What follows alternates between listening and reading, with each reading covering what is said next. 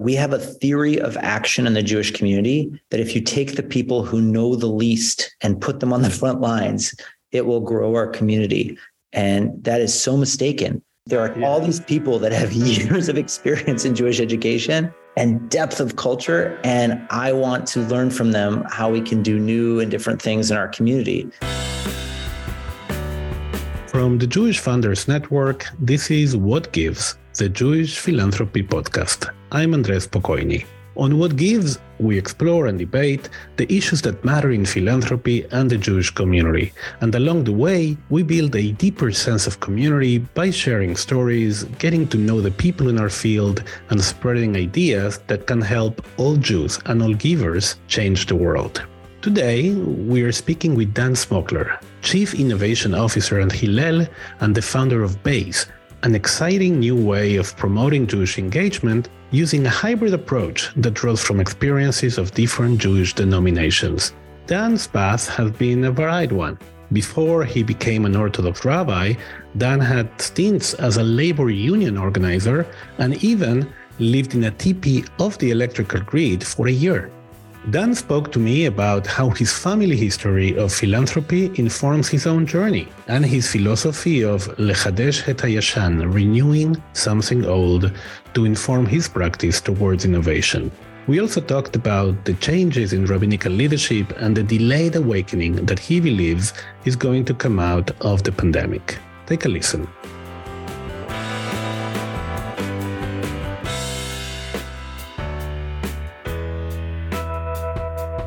Hi, Daniel. It's great to have you. Pleasure. Daniel and now and I known each other for a long time. Been a member of JFN board, but uh, also his his family foundation have been linked to my professional life for a couple of decades. It's really a pleasure. Be- before we jump into it, you know, knowing your parents and your family, for me, it's not a surprise that you're doing something connected to Judaism and to and to Jewish life. But is a surprise for you when you were growing up? Did you imagine that you'd be doing what you're doing now? It's a good question. Um, you know, I've I've had a lot of other incarnations before I ended up where I am now. I was a labor union organizer for a bunch of years. I had a small stint in Hollywood. I lived in a teepee off the electrical grid for a year. And uh, ever since I was a little boy, I had a deep intuitive sense of uh, holiness or the divine. And I also felt a deep solidarity with Amcha, with the Jewish people. But I never quite saw those things manifest in the Jewish world around me. And I had a very charismatic Hasidic teacher my parents introduced me to when I was in the third or fourth grade.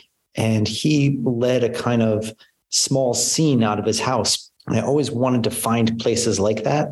Uh, and when I couldn't, I thought I had to create them, whether that's audacity or, or intuition uh, is for someone else to know.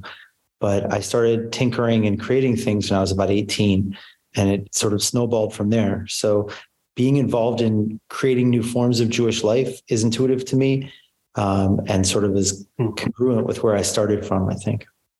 I'm just curious from your previous incarnations, especially the labor union organizer, is it harder or easier than being a rabbi? They're they're similar in certain sense. Like you're meeting with lots of people, at least the way I do rabbinics, you're meeting with lots of people one on one. You're hearing about what's important to them, and you're trying to introduce them to other people and motivate them to take steps to significantly improve their lives. Mm-hmm. And usually, what holds people back is fear. And uh, figuring out what motivates people and what their fears are is, is kind of essential. Um, but really, at its core, it's about meeting lots and lots and lots of different people and talking to them and, and hearing what they're about. So I spend most of my time rabbinically. I don't really give sermons or, or lead prayer services. I spend most of the time talking to people and, and really listening about what's important to them and, and what they hope for in the world. You, you were trained as an Orthodox rabbi, correct? Yeah, I did my ordination uh, through the Batei Din in uh, the rabbinic courts in Jerusalem in uh, 2005. You devote your most of your Jewish activity to innovation, like to, to spiritual innovation. Now, walk us a little bit through what brings you to the realization that we need spiritual innovation. In other words, why now? Why what you do now is important? Look, I think the questions that human beings and Jews face are the same um, across generations. There are eternal, enduring questions that don't have resolutions or or solutions to them. You know, what is a good life? How should I live? What do I want to transmit to my children? Uh, what do I want to keep from my parents or reorganize? Uh, what is the nature of community? What am I obligated to? Who do I want to be in the world? Those are questions you explore in every generation.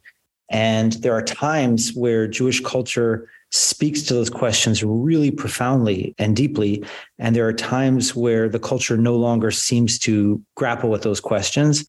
Right. And those moments, people seek new forms. And I grew up and lived through one of those moments um, where the culture Jewishly around me that I that I had access to was not um, speaking to those questions.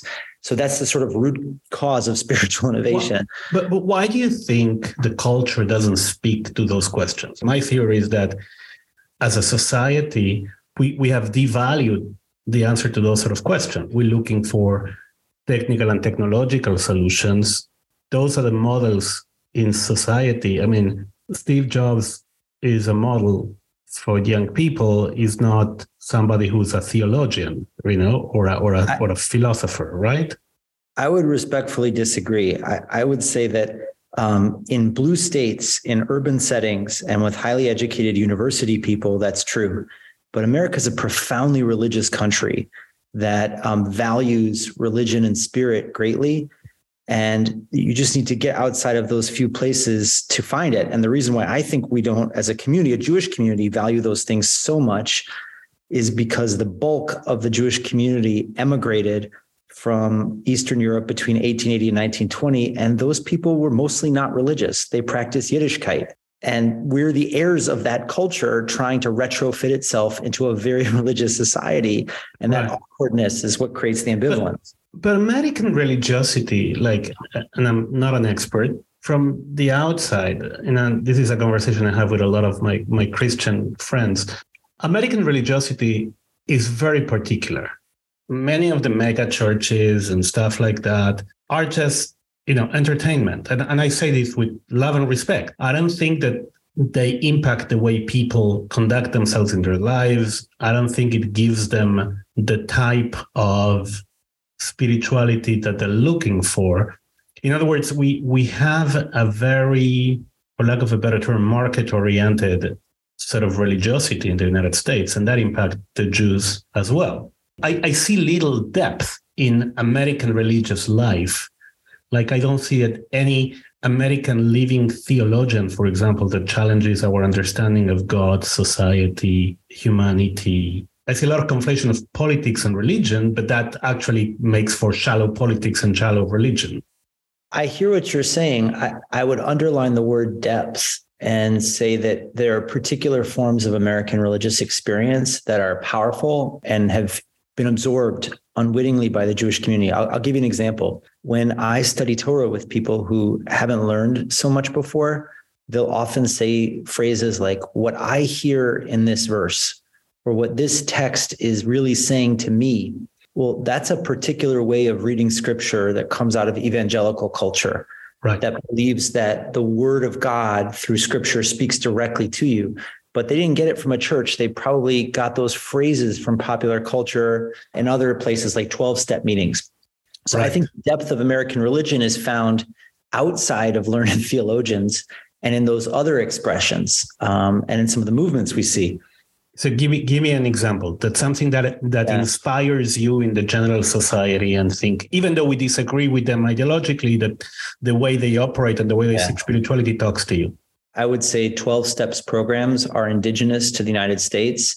Mm. And I have my problems with that, and other people have their problems. But the idea that Americans created a unique form of gathering together that invokes the name of God, that's pluralistic, that uh, is non evangelical, but is attractive and seems to serve a wide variety of things and has gone global is an incredible religious achievement. And it produces change in behavior ultimately is geared towards behavior, which yeah, yeah, it might not be like my bag, you know, or what I'm interested in, but I, I have a lot of respect for it. Right. I have a great deal of respect for Mormon uh, practice. The idea that the Mormon church has shlichut and sends its young people out for two years of service the profound organization of community that they practice, also a Native American, meaning indigenous to the United States, not the original right. peoples here. That also inspires me. And some Jewish things here inspire me too, you know.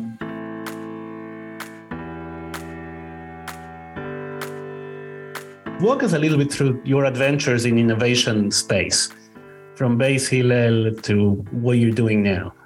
Uh, yes, I, I was hired as the first chief innovation officer at Hillel International by Eric Fingerhut, mm-hmm. and he friend of the house. Yeah, and he gave me a lot of space to try things and experiment. Um, in retrospect, I, I have ever more gratitude and respect for him for giving me that space. And one of the first ideas we came up with was called BASE. And I, I just want to be clear, like innovation for me, I, I draw on the idea of Rav Kook, which is lechadesh yashan. You're trying to right. renew something that's old. You're not coming up with a new idea out of nowhere. So base was essentially the idea of doing Chabad, mm-hmm. which uh, is a practice rather than a movement of a couple using their home as a base of operations for engaging people in Jewish life, but right. decoupling it from orthodoxy and messianism and all that goes along with it. So we uh, built a series of homes in New York and Miami and Berlin and Chicago uh, with different kinds of couples, different uh, genders, different denominations and backgrounds who all open their home to young people for hospitality, learning, and service. Interesting. And uh, did did something surprise you about the way that Base sort of progressed and developed?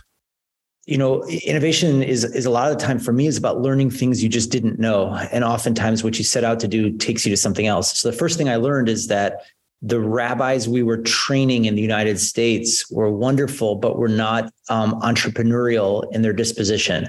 So the idea of going out and talking to lots of people and getting a crowd was a new practice for right. many rabbis. They they sort of expected the title rabbi to come with Jews included, and there are Jews included in the title rabbi. You have to get them. Um, so we had to figure out how to teach people how to get the Jews, and then that led us into other projects, which was you know thinking about how to help rabbis build the kinds of communities they want to serve, which then became yet another uh, innovation project. And in what did you find that worked best? When you're saying we had to teach rabbis how to go and, and seek Jews, like I you'd say lachav, you know, but I seek my brethren, right? Like what are the practices that that work while seeking your brethren? Um, people tend to be scared of reaching out and talking to people unlike them. So the first assignment we gave to every new rabbi was go have 180 coffee dates. Right. Go talk to 180 people. And they'd say, I don't, how do I get them? I don't know them. And we would say, well, let's make a list of all the people you do know. And then um, they'd say, well, I only know 30. They'd say, well, let's start asking them who they know.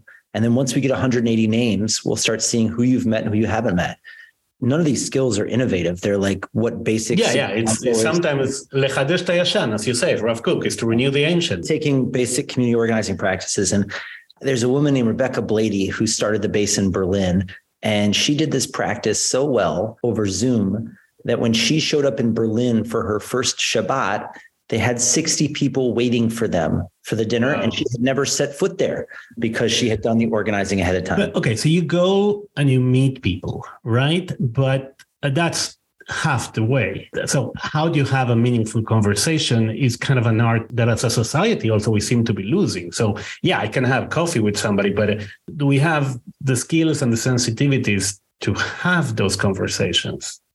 You know, we, we've lost a lot of them and some of them are concrete and you can learn them. You know like when you have a couple who's having a hard time in their marriage and they go to counseling yeah. the counselor just has them oftentimes practice listening and mirroring. Right. So basic skills. So like one basic skill is is you actually have to ask people open-ended questions and right. wait for the answer. That that's hard for a lot of people to yeah. do especially for rabbis speaking not listening. Yeah. That's fascinating. And um I'm wondering, uh, thinking out loud here, it would be great for our community to kind of, this is something we don't do well, which is to sort of capitalize on that experience. Like there you have a wealth of experience and knowledge in terms of how to connect with Jews of diverse backgrounds. You know, we're not benefiting from it. Note to self, this is something we should do. Now tell me from from base, we moved over to create the Office of Innovation. Right. So we grew a team of people. And the way to think about it is really like a studio. If you imagine a studio um, is kind of a creative place where art happens, or dance, or music, or movies. Mm-hmm. And there's a team of creative people in there who are trying to build projects that they then send out into the world. So we have a studio of eight people or so, and it grows and shrinks depending on the projects. And we grow new projects and we send them out in the world. Lahavdil, you know, we're nothing like it, but the way that, you know, Alvin Ailey would or Martha Graham or a movie studio would say, this is our body of work. And we train people and then they go out and they do the work as well. So, what are the actual products that the Office of Innovation produces? So, we started a project. There was an existing program at NYU called Jewish Learning Fellowship, the 10 week program that introduced uh, moderately affiliated people to the study of Torah. Mm-hmm. So we took that program and I taught it.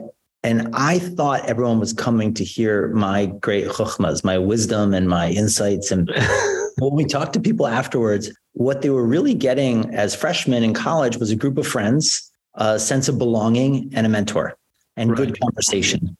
So then we we took the same program, but we began describing it as this is how you can find a group of friends, a mentor, a sense of belonging, and have different conversations. And the Jewish Learning Fellowship grew from one class at NYU to just over, I think it's 290 campuses right now, graduating about wow. 6,000 people a year. And it's in the DNA of how a lot of Hillels do their organizing and teaching and learning. And there are literally over a thousand people who have taught the Jewish Learning Fellowship as Hillel professionals. We're now building a version of that for young couples called Iyun. And so I'm thinking of like the parents of kids being enrolled in JCCs or folks that just moved to a new town, people that are building a home together. And so we think that that time is ripe right. for having these kinds of conversations. There's a lot to unpack in what you said. A lot of things that, that this makes me think. The, the first one is the, the role of coaching and mentoring when it comes to Jewish life, right? Like this is a culture that everything is about coaching and mentoring, and people do these courses about life coaches and what have you. And what you're saying is really intriguing because you're saying, well, we could use that in the Jewish world, like meaning somebody that is your mentor when it comes to learning Torah and getting to know your own Judaism, right? Yeah, I, I, mean, everybody needs a person like that. You know, one of the things that we found was really interesting is if you ask people, do you want to learn Torah or upgrade your Jewish knowledge? They say no. Or they say, ah, I, I would, but I don't have no time. But if you give them something that they can teach and you say, let me show you how to teach this class, even if right. you're not an expert, they suddenly become curious and interested and thirsty and ready to learn and they come back to you for more. The second thing that is really interesting in what you're saying is that the way of innovation that you're proposing is not radical change. It's basically, as it were, weaponizing Jewish traditional strategies or you know practices like learning, like Habruta, like you know, a coach, you know, a Reve in the shtetl was a coach in a way, a life coach too. Somebody noted that, you know, invention is like you know inventory. You're you basically reshuffle the things that you have and that's innovation. You do a lot of decoupling of ideas like i'll take this part but not that yeah. or mashing new things up together. Very little of it is radically different. I mean chimpanzees share 98 or 99% of the dna as human beings. So the 1% right. is really meaningful what you do a little bit differently.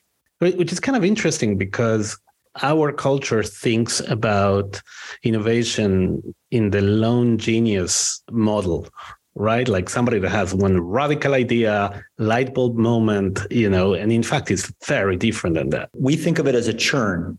Right. It's an endless series of conversations. You want to talk to and listen to as many people as you possibly can. And innovation also has in it new stuff for the good so if it's not good just because it's new, we don't have to keep it. Like not everything that's new is very good. Some things that are new are, are really awful. So we have to create new good things. So what is an example of something that you try to do that uh, an innovation that you thought, oh, this was going to work and it didn't? And, and, and what did you learn from it? There was a dating app about 10 years ago, one of the first Jewish dating apps, you know, when people were swiping to date. Yeah. And I put together a team of investors and Uh, we were going to buy it because we thought the data would be wonderful for reaching new Jews, that we would have right. all this access to data. And we put some money and time and effort and a lot of meetings into it. And I realized uh, at some point that I didn't know a thing about running a tech company or about data or about apps, or I, I was way over my head. So it was lovely. I had an idea and I was just completely out of my realm. And so that turned into nothing except for a learning experience. The money didn't go anywhere and it fell flat. But um, I appreciated the effort because it, it, taught me at least how to fail, and it taught me how to uh, how to try some new things, and it also taught me what I was what I was good at, what I wasn't good at, and it right. tech was not something I was good at. But but let me push you a little bit further there. Is there something in which, like this is clear, like the programming itself, swiping up is not you were just buying it. You, you weren't creating it. I'm talking about something that you said this innovation can work, but it didn't, or it did, but in a way that is very different than what we thought. Sort of leavdil, something like uh, Viagra was created as a heart medicine. It failed as a heart medicine, but oh, it has a side effect. Yeah, I think that's a that's a really interesting interesting question. So I'll, I'll give you an example. I, as a rabbi, I perform about forty conversions a year and I, I do Orthodox conversions. So people often think Orthodox conversions or any kind of conversion is about uh, one person joining the Jewish people. Mm-hmm. Rarely, in the context of families, it's usually about activating a couple and a family and a whole network of relationships. And the conversion is not about gatekeeping, but it's a liminal life moment where you can create um, the opportunity for someone to be profoundly engaged in Judaism. So when I first got into it, I thought what I was doing was certifying the kashrut of like a particular person and making sure that they were up to our standards. And right. then what I realized is actually this was an incredible educational moment where right. whatever we did here, the person was going to leave with a an understanding of what it meant to be a part of our family. And so that rewired how we did conversion entirely. Very interesting. And it could change actually the way the community thinks about conversion, really as a collective experience more than an individual one. Conversion is the most underutilized opportunity in the Jewish community right now. There is an, a huge unmet need of people that want to be adopted by the Jewish family or want to adopt the Jewish yeah. family. And uh, we, we simply have not understood that yet at all. Yeah. And I find that conversion generally is very powerful for, and especially in the case in couples that go to conversion with one of the spouses is Jewish, it's very powerful for the Jewish part too, meaning everybody reconnects with the tradition, not just the person that is undergoing conversion. Yeah, that's right. And the data supports that very strongly. So you talk about spiritual searches, and I have this theory, and I just want to run it by you that the pandemic actually is going to make the quest for meaning much more acute. I think that we're not we're not aware yet of that, but the pandemic implies a big brush with death. And every brush with death sort of makes you sensitive to the big questions, the, the questions you were mentioning at the beginning. Do you see that happening? And then, if you do, do you think we're equipped to have those conversations? It's definitely happening. And uh, most people don't want to engage those conversations because they're scary. And, and I share that. There are days I don't want to think about it. Uh, my son learned about the Holocaust in school this year. Mm-hmm. And he said to me, Six million Jews died, right, daddy? And I said, Yes. And he said, Well, didn't a million Americans die last year? And I said, Yes. And he said, Why doesn't anybody care?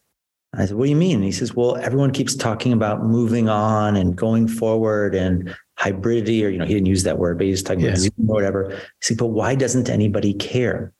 Right. And I think we don't realize that the openness for meaning has to contend with grief and loss and the reality to to have predictability. So it might be years before we see that awakening how many years did it take after the Shoah for people to realize the value of of Yiddish and needing yeah. to revive it and find it again and, and work on right. it? Right. But even the, to talk even to talk in theological terms about the Shoah yeah. was yes. only done, you know, after 67. When Jews finally felt that they were safe, they opened up to speak about the Shoah.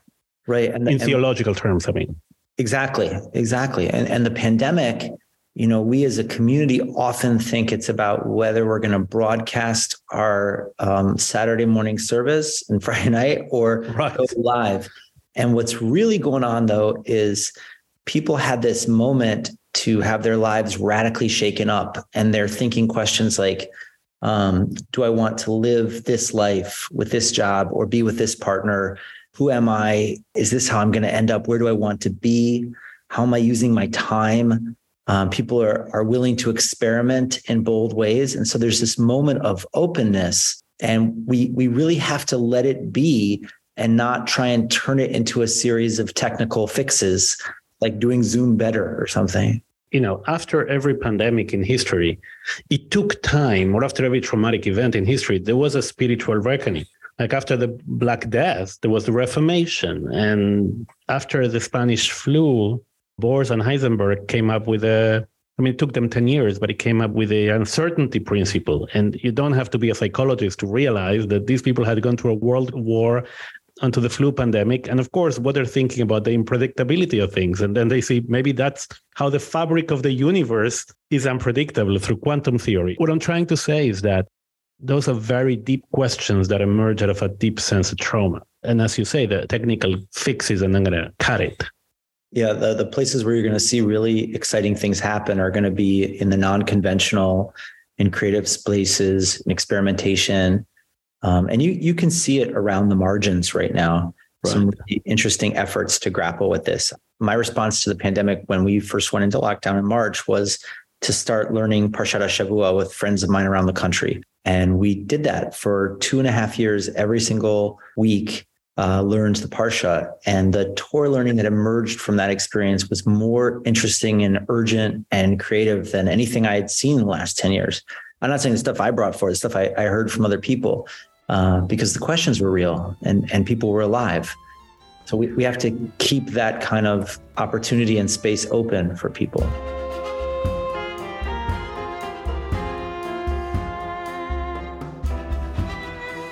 In terms of speaking and keeping things open, is there something like innovation fatigue? Meaning, you work on uh, innovation, you've been doing it for 15 years now. I mean, you've been doing it always, but uh, officially for, for a lot of years. How do you keep that innovative spark lit? Such a good question. I, I, I wish I had like a you know a pat answer for it. I don't the fatigue is real. And I think that's mm-hmm. true anyone who practices what they do, um, whether that's a doctor or, or, an artist, you know, or a welder. Um, right. you, you create a, a level of fatigue. For me, there, there are people who have the itch to tinker and build with things. And it's like a personality problem or something. And so the way you can find an entrepreneur is you yeah. say to them, could you give me a list of all the things that you've built before? And they can just start naming things. I did this, right. and this, because they can't help it. So I personally can't help it. I tried tinkering and building new things during COVID and before and after, and the work is better or worse. Right. But um, some of it you can't fatigue from because it's just it's wired into how you see the world. For me, actually, it's two things. I mean, it's a lot of things, but but mostly two things. One is cognitive diversity. Like I all the time surround myself with different people and that keeps me on my toes, as it were, intellectually. And the other one is something that I practice not always very successfully, which is what Heschel called radical amazement. I try to be surprised about everything. I turn on the light and I say, like, I flip a switch and there is light. Be surprised about everything yeah. And you know and and look at simple things with that. I think there's such a relentless pressure to innovate all the time in our society that it, it's complicated right? I give you something that that's been profound for me. When when the lockdown started i was in the country with my kids mm. and one of the last stores that closed was a bait shop where they sell bait for fishing. Yeah. and i went with like a couple hundred bucks and i said just i was like give me everything you got. We got to do something here. And my kids and i started fishing and uh, now it's probably my greatest passion. And we've done it, fished every river and lake and pier, and we've caught everything from you know bass to carp to sharks to manta rays, whatever. But the process of learning a new practice that people have been doing for a long time, much better than me, uh, was really interesting. and it's it's also this practice where there's a lot of tinkering and a lot of Right. around and making it up. Like there is no great way to do a rig that you can't improve upon. So doing that changed the way I think and feel about the world. And if I could do anything like to come up with new projects or or things, it would be to fish because it activates a different part of of Uh, your brain. And learning this new skill is, is kind of interesting because it's both about feeling empowered, but also being humbled. As you say, you're, you're tinkering with techniques of fishing, and I know absolutely nothing about fishing. But you're also humbled because you realize, oh my God, people have been doing this for ages and I'm a neophyte here, but yet I can do it. It's this empowered humility that helps you innovate, isn't it? Yeah, it's beyond humbled. Like the, I remember we used to fish this place called Laurel Lake in the Berkshires when we first got started, and there there's this like Russian family, and these guys just seemed to pull up like pike after pike after pike. these guys just could get anything out of the water. Yeah. And I literally cast on like my second day and fell face first into the lake, and like ending up in the water with the fish, and we didn't get anything for a while. But looking at them, you know, you both have to sort of um, see like can i copy what they're doing? Can i ask? It's it becomes this process for thinking about how you learn Right. and what you can improve upon. And ultimately innovation is is learning. Is another way of learning. But in this process of learning and changing and innovating Yeah. what's what's next for the office of innovation? I want to um, come up with several strategies for creating a thousand rabbis in the next five years. Wow. We need wait, wait, wait. What do you mean what do you mean creating a thousand rabbits we don't have enough rabbis to serve the people that are out there. We're in a moment where people desperately want rabbis uh-huh. and we don't have enough. And there's no seminary that's going to do it alone. It's going to be a collective process. And so we're coming up with several different strategies to say, like, these are the different ways that we could do this. It's sort of like STEM teachers. Right. Like, if America wanted to be competitive, we need a lot more people doing physics and math. We need a lot more rabbis out there. We're working on a conversion project now where I think we need to create a platform where anyone who wants to adopt the Jewish family or be adopted by the Jewish family can do so. And then we're growing our Center for Rabbinic Innovation, which is now called ATRA, and EUN, our learning project, and several others. Like, you know, you have to have like a list of of sort of dreams.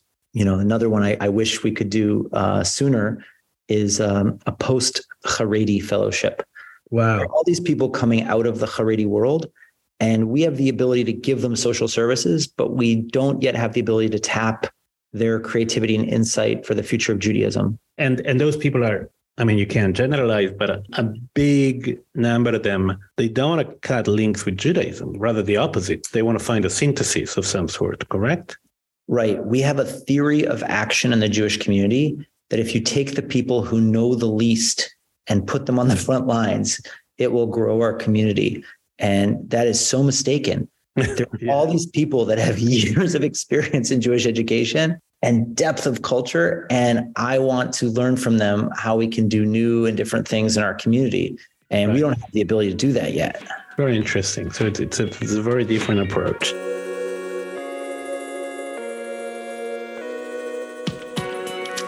If we can shift gears here for a hmm. minute, you're an innovator, you're an activist, but you're also a funder. You come from a philanthropic family, and now you're you're much more active in the family philanthropy. So, talk to me a little bit about that. What philanthropic practice did you grow up with, and why are you innovating upon that, as it were?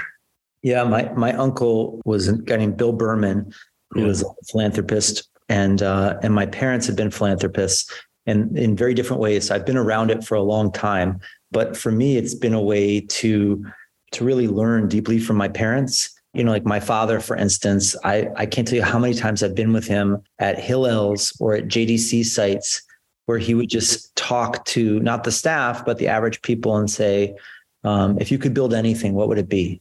Tell me why. And can you dream with me? So that practice of dreaming big, or I've seen him a lot of times meet entrepreneurs and offer to invest in them as a catalyst and just say, like, that's a great idea. Here, go do it now. Don't lose time. Right. So that Right. practice of dreaming and catalyzing is something like my family's been really interested in. I actually had a privilege of seeing seeing your dad doing that. At, Yeah. Like actually going to uh, talking to the people, talking to the clients. Very interesting. he was always more interested in that. You know, he is. And uh, the other thing is, my parents are really committed to, um, you know, the large organizations. Like people use these terms like legacy organizations. That drives me crazy. I mm-hmm. believe really deeply in Federation and JCCs and the JDC and all these organizations. I think um, have taken responsibility for the Jewish people in ways that nothing else has. So I think the real question is what do we learn from them and how do we work together? So that's also right. important for me philanthropically. Yeah, which is which is really interesting for us at JFN. We we try to look at what I call communal philanthropy and private philanthropy as as two sides of the same coin.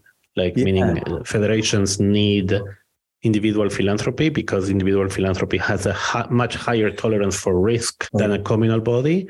But if federations or JDC or JAFI didn't exist, funders would need to create them. And they may be imperfect, but they are they're necessary. And actually, that's another thing that came out of the pandemic: how necessary those organizations are. Right, right. And the other thing I think that's that I, I really learned from my mom and my dad is um, trusting the knowledge of the people that do the work. There are, there are friends I have who are funders who really believe that because they're successful in finance or in tech, that allows them to speculate about what's good for the Jewish community. As though I could show up at like a large uh, hedge fund and say, well, you know, I can lead Mincha. So can I now talk to you about your portfolio? it's sort of a bizarre idea. So my, my folks really believe in the people running the organizations. If you find good people, then you, you got to trust them and go along with them. And, and I, right. I've seen that from them. Yeah, which is funny. Now everybody everybody talks about what they call trust-based philanthropy, but in fact, folks have been practicing that forever. Like uh, yeah. uh, you, you find the best people and you and you set them free to do what they know how to do best. Yeah, or you put them in relationships with people that can be like a bar plugta, like someone to right. argue with them and and have counterpoints. And how do you see your philanthropy changing going forward? My wife Erin and I have tried to bet big on a mm-hmm. few entrepreneurs and institutions. It's been more of a kind of venture approach and I think as we're getting older now, we're seeing the value in board participation more. Um, and I'm learning that more. And so there's a part of me that is just wondering what is the best use that we can get out of the resources we have as human beings, you know, mm-hmm. as people working in the community, as folks volunteering, and as folks giving. And so that I think that equation changes as you age too. Like we've got three little kids at home. And so I'm, I'm beginning to think more about participating in boards and, and strategy just and also because I've worked in the space for about 20 years now. Isn't that though a double-edged sword, right? Because you work in the space, so there's a temptation there and is the best player the best coach and is the best communal professional the best board member? No, they're they're not. It's completely different skills like I am definitely not, I'm a better player than coach, like in this right. metaphor. Like I'm not as good a philanthropist as the people I see out there, like um, my colleagues, you know, who do extraordinary work. Like I work very closely with a lay leader, Ariel Weiner, mm-hmm. who is light years ahead of where I am in thinking about this stuff so that there, there are people that are really far down the road. So yeah, you have to have some self-awareness of what you're capable right. of. My best use is always going to be working in the community rather than funding the community. I, I always need to remind myself that I'm not advocating for my own things or for my the projects I want to do. I'm advocating for the organization that I'm sitting the board of. That's a challenge for funders sometimes, right? Like you're not in a board to quote unquote protect your investment. You're on a board because you believe in what the organization does and, and its mission. Yeah, I think that's absolutely right. I think that's absolutely right. And uh, as this generational chain continues, how do you, you know, I know your kids a little, but how do you uh, instill those values in them or try to? We try and follow the practice that's described in the Shulchan Aruch, the Code of Jewish Law, to hmm. give tzedakah before every Chag way we celebrate Jewish holidays is the first step before there's any, you know, looking for chametz on Pesach or building the sukkah or lighting Hanukkah candles. The first thing we do is we give money away. And we try and do that in the form directly to people in our neighborhood or to organizations. You know, it needs to be more concrete for kids than to give to an abstract fund. Right. Um, when little, we used to take them and they would make soup and sandwiches and give it to the homeless folks that we knew in the neighborhood or or through local agencies. But for us, the step now is to couple the idea of the celebration of the Chagim begins and is enabled by tzedakah. Very powerful, actually. Like there's no. Ask us in 20 years if it actually works. no, you know, probably not. Well, hey, you can when in a few years they can they can be part of Honeycomb and right. our teen philanthropy program. Amen.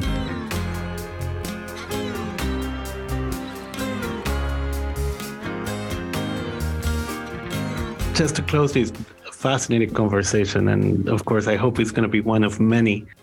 When you look at the Jewish world and the problems that we have, and but also the things that you do and the people you meet, what gives you hope? Oh my God. I mean, you can hold two feelings at once. Like things are, are hard, but we live in a moment where there are more people learning Torah than ever before in Jewish history. Jews are safer and freer, even with the rising tide of anti Semitism, than they've ever been in Jewish history. We have a state of Israel, we have Zionism, uh, we have more capital able to invest in the Jewish community than we've ever had before. And we have more ability to connect to one another. If we squander this moment, you know, it's, it's on us. This is the moment for extraordinary things to happen. There's just no doubt about it. You can say that and feel that we've gone through a pandemic and lost people and all the other stuff that's going on, the fragility of our democracy. But you have to be able to hold, you know, two candles at once.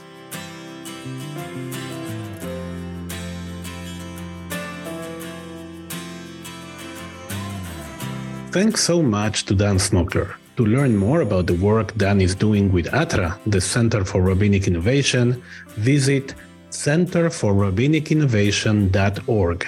Thank you so much for tuning in. We want to hear your feedback about this podcast, guest ideas, breaking philanthropic news, whatever you want to share with us. Please write us at communication at jfunders.org. Keep up with the Jewish Funders Network at jfunders.org and find us on Facebook, LinkedIn, and Twitter at jfunders. You can follow me on Twitter at, at Spokoiny. I leave you now with a quote from Abraham Yoshua Heschel, who said, An individual dies when they cease to be surprised. I am surprised every morning when I see the sun shine again. When I see an act of evil, I don't accommodate. I don't accommodate myself to the violence that goes on everywhere. I am still so surprised. That is why am I against it. We must learn to be surprised. So keep being surprised, keep giving, and join us next time on What Gives.